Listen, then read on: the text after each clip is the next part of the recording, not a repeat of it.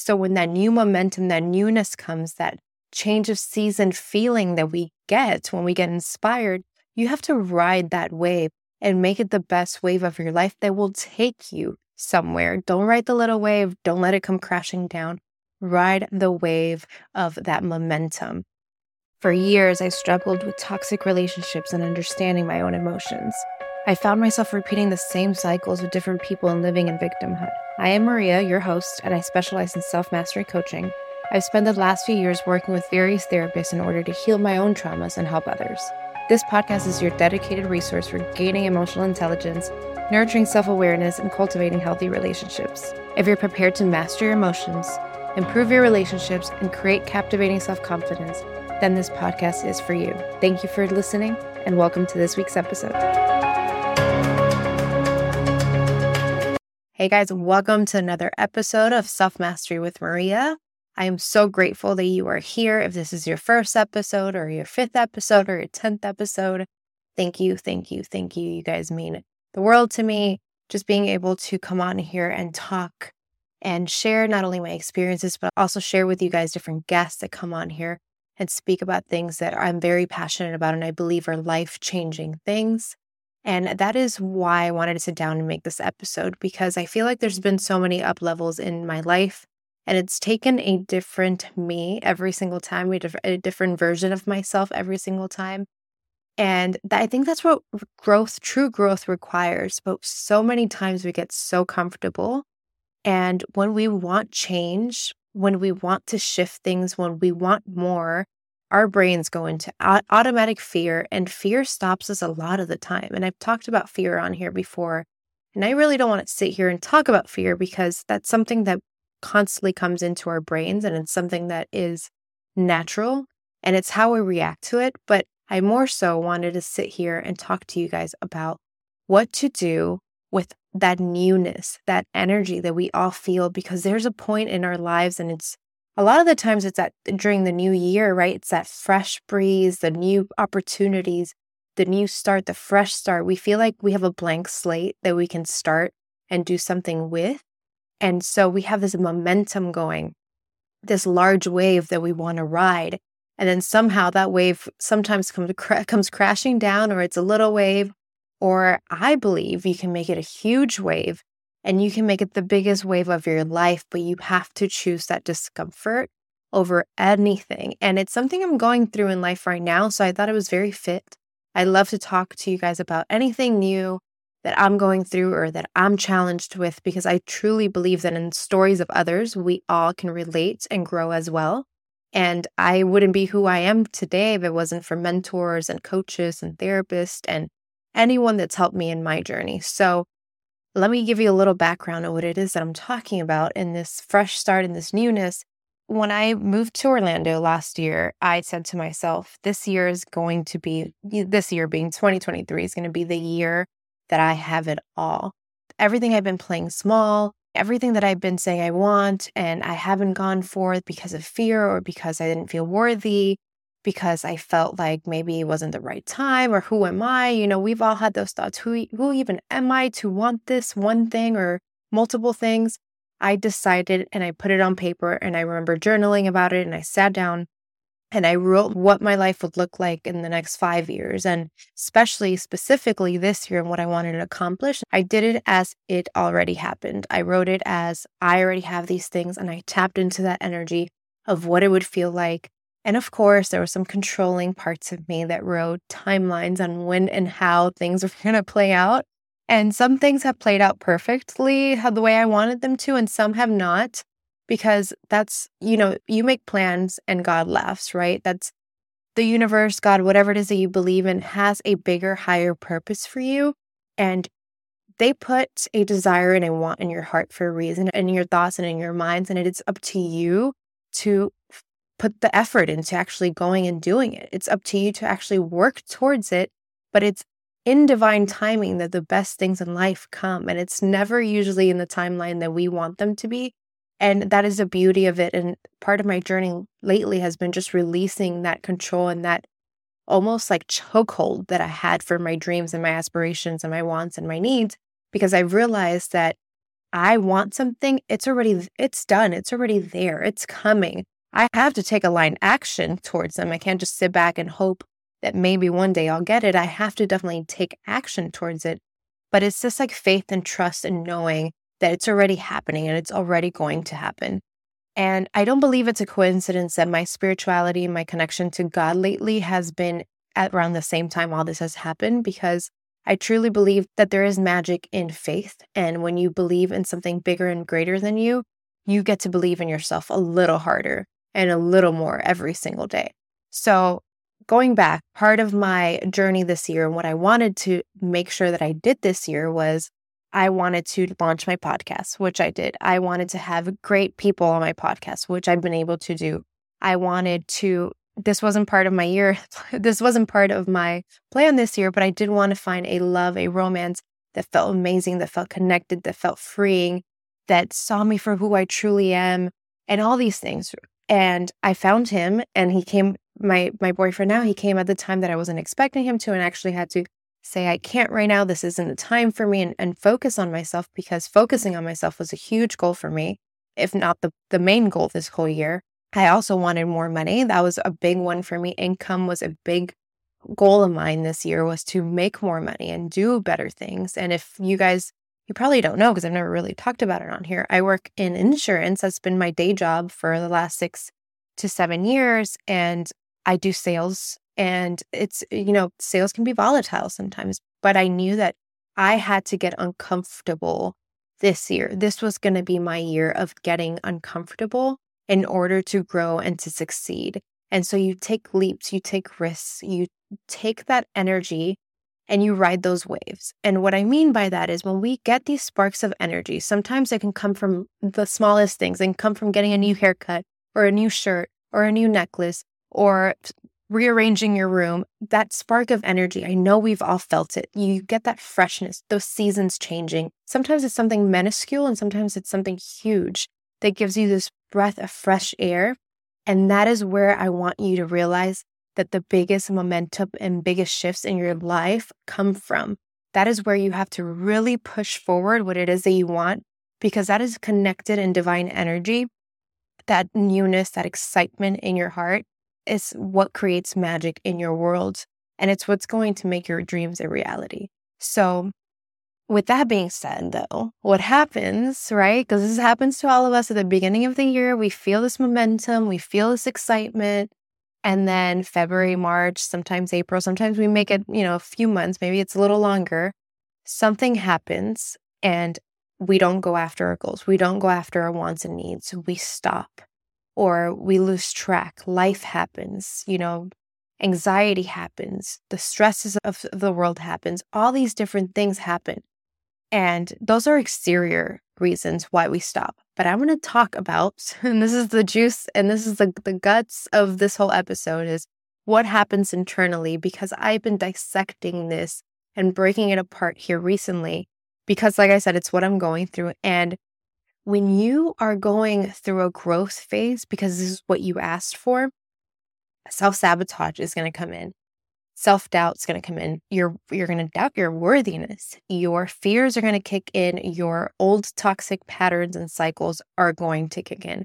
I guarantee you, if you've ever fallen off any goal, if you felt like you were kind of close, but then something happened and you have found yourself blaming your exterior world, that had a part in it, but it was your interior world, your mind, and the way your subconscious is wired that did the actions, or I should say, the lack there of actions towards that next level you.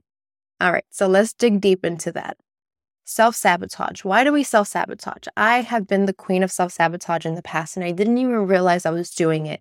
It was on such a subconscious level if there's parts of you that feels unworthy of the thing you really want, when it comes close to you, when you're at arm's length from it, you will self sabotage and you won't even notice and you will find an exterior reason of why it did not happen. And you will become a victim of your life and a victim of your consequences instead of owning up to it. And I'm going to tell you how the self worthiness kind of creeps in and we don't even notice. Like I said earlier in the episode, when we all fear and we fear so many things. I said in another episode, or maybe it was I was live on Instagram, that we have 60,000 thoughts a day, 60,000 of them, and 80% of them are negative. So, for people that have been doing the work, that have been trying to rewire this thinking, it could be a lot less, but they're still faced with negative thoughts.